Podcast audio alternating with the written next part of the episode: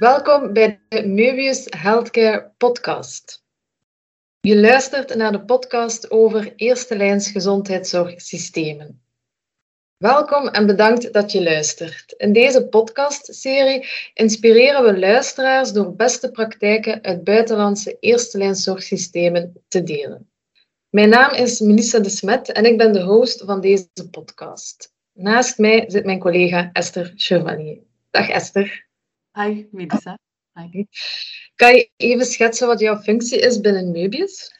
Ik ben werkzaam bij Möbius als eh, consultant in de gezondheidszorg sinds twee jaar nu ongeveer. En ja, samen met jou verantwoordelijk voor het, uh, de subsector Eerste Lijns Gezondheidszorg.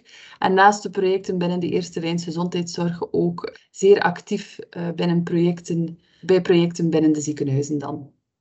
En dat dan voornamelijk uh, vanuit mijn achtergrond als verpleegkundige. In de eerste aflevering gaan we het samen hebben over de eerste lijnzorg in Zweden, hoe dat deze georganiseerd en gefinancierd is, welke de pijnpunten zijn en welke de goede elementen zijn. Esther, misschien om te beginnen de eerste vraag. Hoe ziet het brede gezondheidszorgsysteem in Zweden eruit? Wel, het, uh, het Zweedse gezondheidszorgsysteem, of het zorgsysteem, biedt dus gezondheidszorg aan aan uh, iets minder dan 9,5 miljoen inwoners. Nu, uh, het gezondheidszorgsysteem wordt regelmatig gerangschikt als een van de beste ter wereld en wordt voortdurend verbeterd aan de hand van innovatieve oplossingen en investeringen in de nieuwste technologie die op dat ogenblik op de markt is.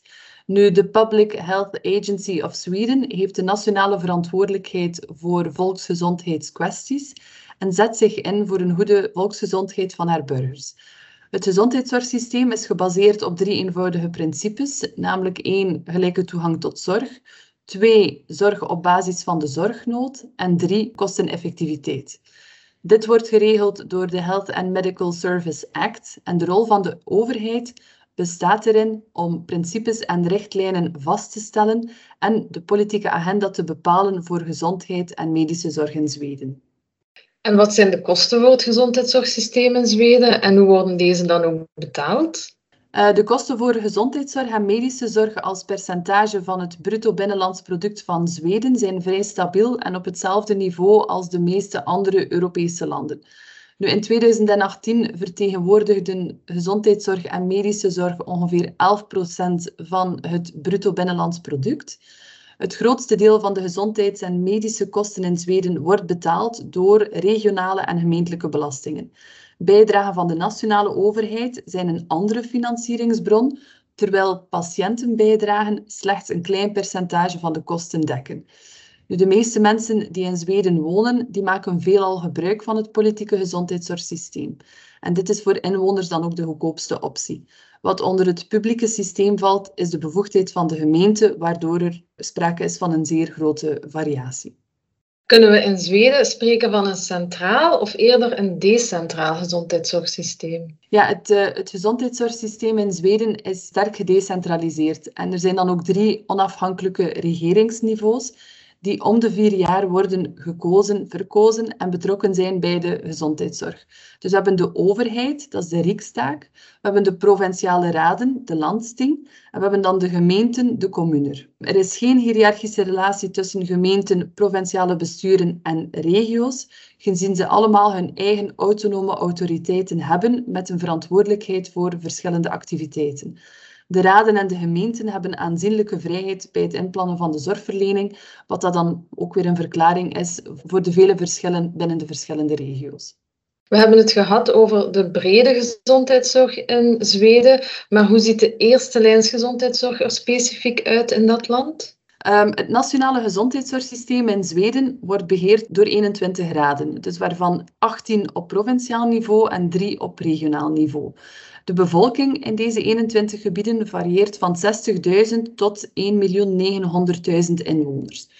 Nu, de 21 raden die zijn verantwoordelijk voor de ziekenhuizen en de huisartsen. Provinciebesturen hebben ook een vergelijkbare bevoegdheid over eerste lijns gezondheidscentra, die verschillen van ziekenhuizen doordat ze verantwoordelijk zijn voor de meeste polyklinische zorg. De 290 lokale besturen die verlenen gemeentezorg via kleinere praktijken, woonzorgcentra en thuiszorg.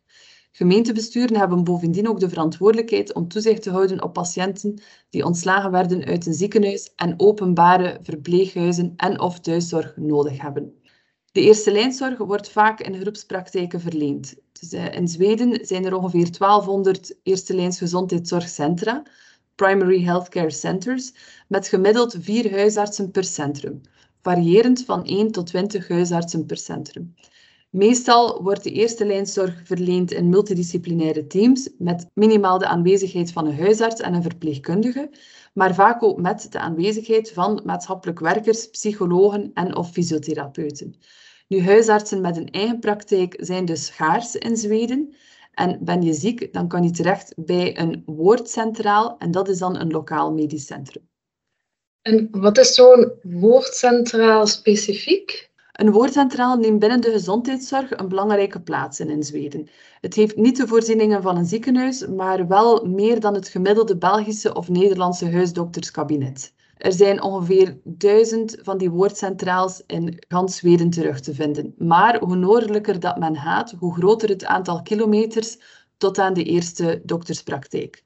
Kunnen ze je bij zo'n woordcentraal niet helpen, dan word je doorgestuurd naar het ziekenhuis. En er zijn ongeveer 60 streekziekenhuizen in Zweden waar er sprake is van 24 uur zorg. En in acht steden vind je dan universitaire ziekenhuizen ook terug. En daar kan je dan weer terecht voor zeer specialistische zorg. Nu, het aandeel huisartsen-specialisten is ook bovendien zeer laag in Zweden.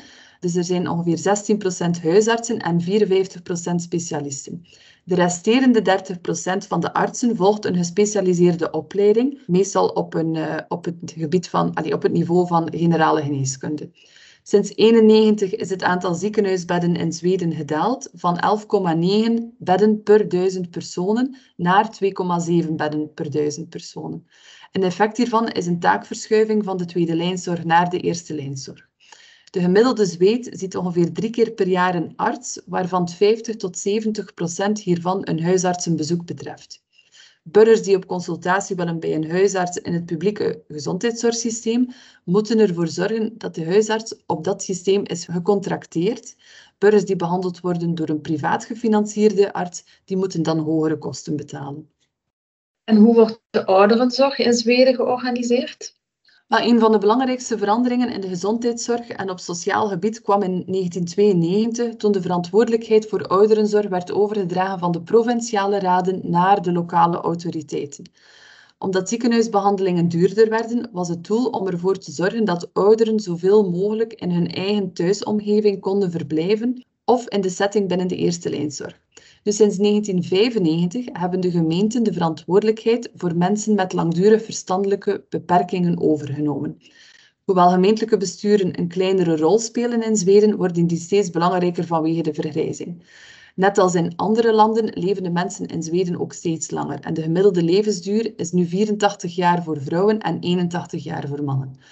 Nu, dit kan deels dan worden toegeschreven aan de dalende sterftecijfers ten gevolge van hartaanvallen en beroertes. En ongeveer 1 op 5 mensen is 65 jaar of ouder. Dus dat betekent dat Zweden verhoudingsgewijs een van de grootste oudere bevolkingen van Europa heeft. Daar staat tegenover dat het aantal kinderen dat in Zweden wordt geboren sinds het eind van de jaren 90 bijna elk jaar is gestegen. Dus de vergrijzing zet de gezondheidszorg in Zweden enorm onder druk. Wat is de primaire focus van Zweden in kader van de ouderenzorg?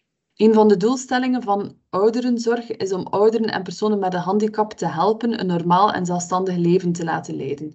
Dus dit houdt in dat zij zo lang mogelijk in hun eigen thuisomgeving moeten kunnen blijven wonen. Ouderen die thuis blijven wonen, kunnen verschillende soorten steun krijgen om het leven gemakkelijker te maken.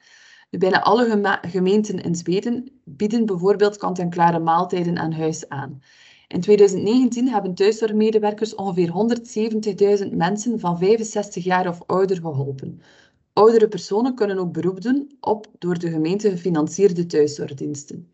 De omvang van deze zorg is afhankelijk van een beoordeling van de behoefte en de nood. Ouderen met een handicap kunnen 24 uur per dag hulp krijgen, waardoor velen in staat zijn om hun leven lang thuis te kunnen blijven wonen. Ook ernstige zieken kunnen gezondheidszorg en sociale zorg in eigen huis krijgen. En elke gemeente bepaalt daarbij haar, haar eigen tarieven voor ouderenzorg. De kosten hangen onder meer af van het niveau of het soort hulp dat wordt aangeboden en van het inkomen van de persoon. Gemeenten bieden ook dagactiviteiten aan voor ouderen en aan personen met een handicap die behoefte hebben aan stimulering of bijvoorbeeld revalidatie. De activiteiten zijn voornamelijk gericht op personen met dementie of een verstandelijke handicap. Deze dagactiviteiten zorgen er dan ook weer voor dat velen in huis kunnen blijven wonen. Hoe wordt de ouderenzorg in Zweden gefinancierd? Eh, de meeste ouderenzorg wordt gefinancierd uit gemeentelijke belastingen en overheidssubsidies. Dus in 2017 bedroegen de totale kosten van ouderenzorg in Zweden om en bij de 11 miljard euro. Meer gemeenten kiezen ervoor om delen van hun ouderenzorg te privatiseren door particuliere zorgaanbieders hun activiteiten te laten uitvoeren. In 2018 verleende particuliere zorgdiensten aan 23% van alle ouderen die thuiszorg kregen. Dus alle zorgontvangers kunnen kiezen of zij hun thuishulp of bijzondere woonvoorziening door publieke of private aanbieders willen laten uitvoeren. De gemeente is echter altijd eindverantwoordelijke voor zaken als de financiering en toewijzing van de thuishulp of, een plaats in een speciale woon, of voor een plaats in een speciale woonvoorziening. In de periode 1995 tot 2005 is het aantal particuliere ondernemingen in de sector sociale dienstverlening vervijfvoudigd. Wat zijn volgens jou de belangrijkste pijnpunten van het zorgsysteem in Zweden? Onlangs ontdekte de OESO dat de gemiddelde wachttijd van een huisartsverwijzing tot het zien van een specialist ongeveer 12 dagen is. Wachttijden voor voorafgeplande zorg, zoals heupvervangende operaties, zijn lange tijd een oorzaak van grote ontevredenheid geweest. Daarom heeft Zweden in 2005 een zorggarantie ingevoerd. Dit houdt in dat alle patiënten op dezelfde dag dat ze hulp zoeken, contact moeten hebben met een plaatselijk gezondheidscentrum, woordcentraal, en binnen de drie dagen een medische beoordeling moeten krijgen. Na een eerste onderzoek mag een patiënt niet langer dan 90 dagen wachten op een bezoek aan een specialist en niet langer dan 90 dagen op een operatie of behandeling, zodra deze is vastgesteld welke zorg nodig is. Als de wachttijd wordt overschreden, krijgen patiënten elders zorg aangeboden zonder extra kosten, inclusief hun reiskosten. Uit de statistieken van januari 2020 blijkt dat ongeveer 88% van de patiënten binnen de 90 dagen een specialist ziet en dat 82% binnen de nog eens 90 dagen een behandeling krijgt of wordt geopereerd. Maar deze statistieken zullen uiteraard veranderen als gevolg van de onvoorziene COVID-19-pandemie. Nu, het gedecentraliseerde gezondheidszorgsysteem in Zweden leidt bovendien tot inefficiëntie. Dus door de decentralisatie krijgen de provincies een extreme hoeveelheid flexibiliteit. De coördinatie tussen provincies en gemeenten wordt dan ook bemoeilijkt. De gezondheidszorg wordt lokaal beheerd en in grote mate ook gefinancierd, zij het binnen een wettelijk kader dat op nationaal niveau wordt vastgelegd. Binnen de politiek gaan er dan ook stemmen op om de Zweedse gezondheidszorg te renationaliseren.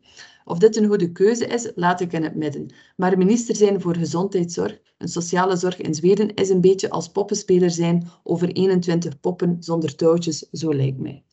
In de afgelopen jaren is het gezondheidszorgsysteem van Zweden ook bekritiseerd, omdat het niet aan alle Zweedse burgers dezelfde kwaliteit van gezondheidszorg biedt. En dit kwam vooral aan het licht tijdens de COVID-19-pandemie, toen Zweedse media en volksgezondheidsonderzoekers erop wezen dat Zweedse burgers van een andere etniciteit en mensen die in arbeiderswijken wonen in een significant hoger tempo sterven aan COVID-19 dan de rest van de bevolking. Wat zijn de sterke punten van het zorgsysteem in Zweden? Ik denk in de eerste plaats aan preventie. Dus de gezondheidszorg kan patiënten ondersteunen in hun richting naar een gezondere levensstijl. Het Zweedse volksgezondheidsbeleid is opgebouwd rond verschillende thema's die samen een belangrijke rol spelen om een goede volksgezondheid te gaan promoten. In Zweden wordt bijvoorbeeld vaak gefocust op het belang van goede woon- en leefomstandigheden tijdens de opvoeding van kinderen. En tegelijkertijd speelt de gezondheidszorg een bijzonder belangrijke rol bij de preventie van aandoeningen. Er is wetenschappelijk bewijs dat maatregelen op het gebied van gezondheidsbevordering en ziektepreventie binnen de gezondheidszorg effectief kunnen zijn bij het veranderen van de levensstijl van de patiënten. Omdat de zorg in aanraking komt met veel mensen en vertrouwd wordt door vele burgers, werden er randvoorwaarden ingevoerd om bij te dragen aan een betere volksgezondheid. Het is gebruikelijker om leefstijladvies aan te bieden binnen de primaire zorg dan bij de gespecialiseerde zorg. Zweden lanceert ook vele campagnes en verhoogde belastingen om het publieke bewustzijn omtrent verschillende thema's te verhogen, zoals bijvoorbeeld thema's zoals tabak en alcohol. Heb je er enkele voorbeelden van, van die preventie? Wel, ehm, een eerste voorbeeld is de hoge overlevingskansen na kankerdiagnose. Dus de afgelopen jaren verhoogde de overlevingskans na een kankerdiagnose in Zweden. De overlevingskansen behoren tot de hoogste in de Europese Unie. Sinds de lancering van de Nationale Strategie voor Kankerzorg in 2009 heeft Zweden veel moeite gedaan om kankerzorg te gaan verbeteren. Terwijl de strategie een sterke focus had op kwaliteit en gelijkheid in de behandeling, was de strategie ook gericht op preventie, vroegdetectie en vroeginterventie. Een ander voorbeeld is de lage vermijdbare mortaliteitscijfers. Dus het Zweedse volksgezondheidsbeleid focust op het verminderen van risicofactoren en vermijdbare mortaliteitscijfers. En de lage vermijdbare mortaliteitscijfers in Zweden worden vooral beïnvloed door lage longkankersterftecijfers. Het is het op twee na laagste sterftecijfer in de Europese Unie. Uh, lage alcoholgerelateerde sterfte, dat is dan de achtste laagste in de Europese Unie. En weinige verkeersongevallen, dat is dan de tweede laagste in de Europese Unie. Nu, de laatste jaren zijn ook verschillende nieuwe vormen van doeltreffende preventieve gezondheidszorg voor ouderen geïntroduceerd, waarvoor steeds meer belangstelling bestaat. Een voorbeeld hiervan is de lichaamsbeweging op voorschrift, zowel preventief als in de vorm van behandelingen. Ouderen krijgen niet alleen lichaamsbeweging in het algemeen voorgeschreven, maar ook een bepaalde vorm van lichaamsbeweging. Letsels ten gevolge van valincidenten is een van de belangrijkste gezondheidsproblemen bij ouderen en er worden dan ook aanzienlijke inspanningen geleverd om deze letsels te gaan reduceren. Aan ouderen wordt informatie verstrekt en speciale gemeentelijke fixers helpen bij zaken als zoals bijvoorbeeld het ophangen van gordijnen en het vervangen van gloeilampen in huis. Stimulering door muziek, films, lezen, schilderen en andere culturele activiteiten spelen ook een rol bij het welzijn. En dat wordt steeds meer erkend binnen de woonzorgcentra, waar veel mensen elke dag minstens één dergelijke activiteit opnemen. Zweden heeft en gebruikt al bijna 20 jaar zo'n moderlijk model voor fysieke inactieve patiënten. En uit de systematische literatuurstudie blijkt dat het Zweedse model ook echt werkt. Inactieve patiënten worden dankzij dit model dan ook actiever. welke sterke punten denk je nog?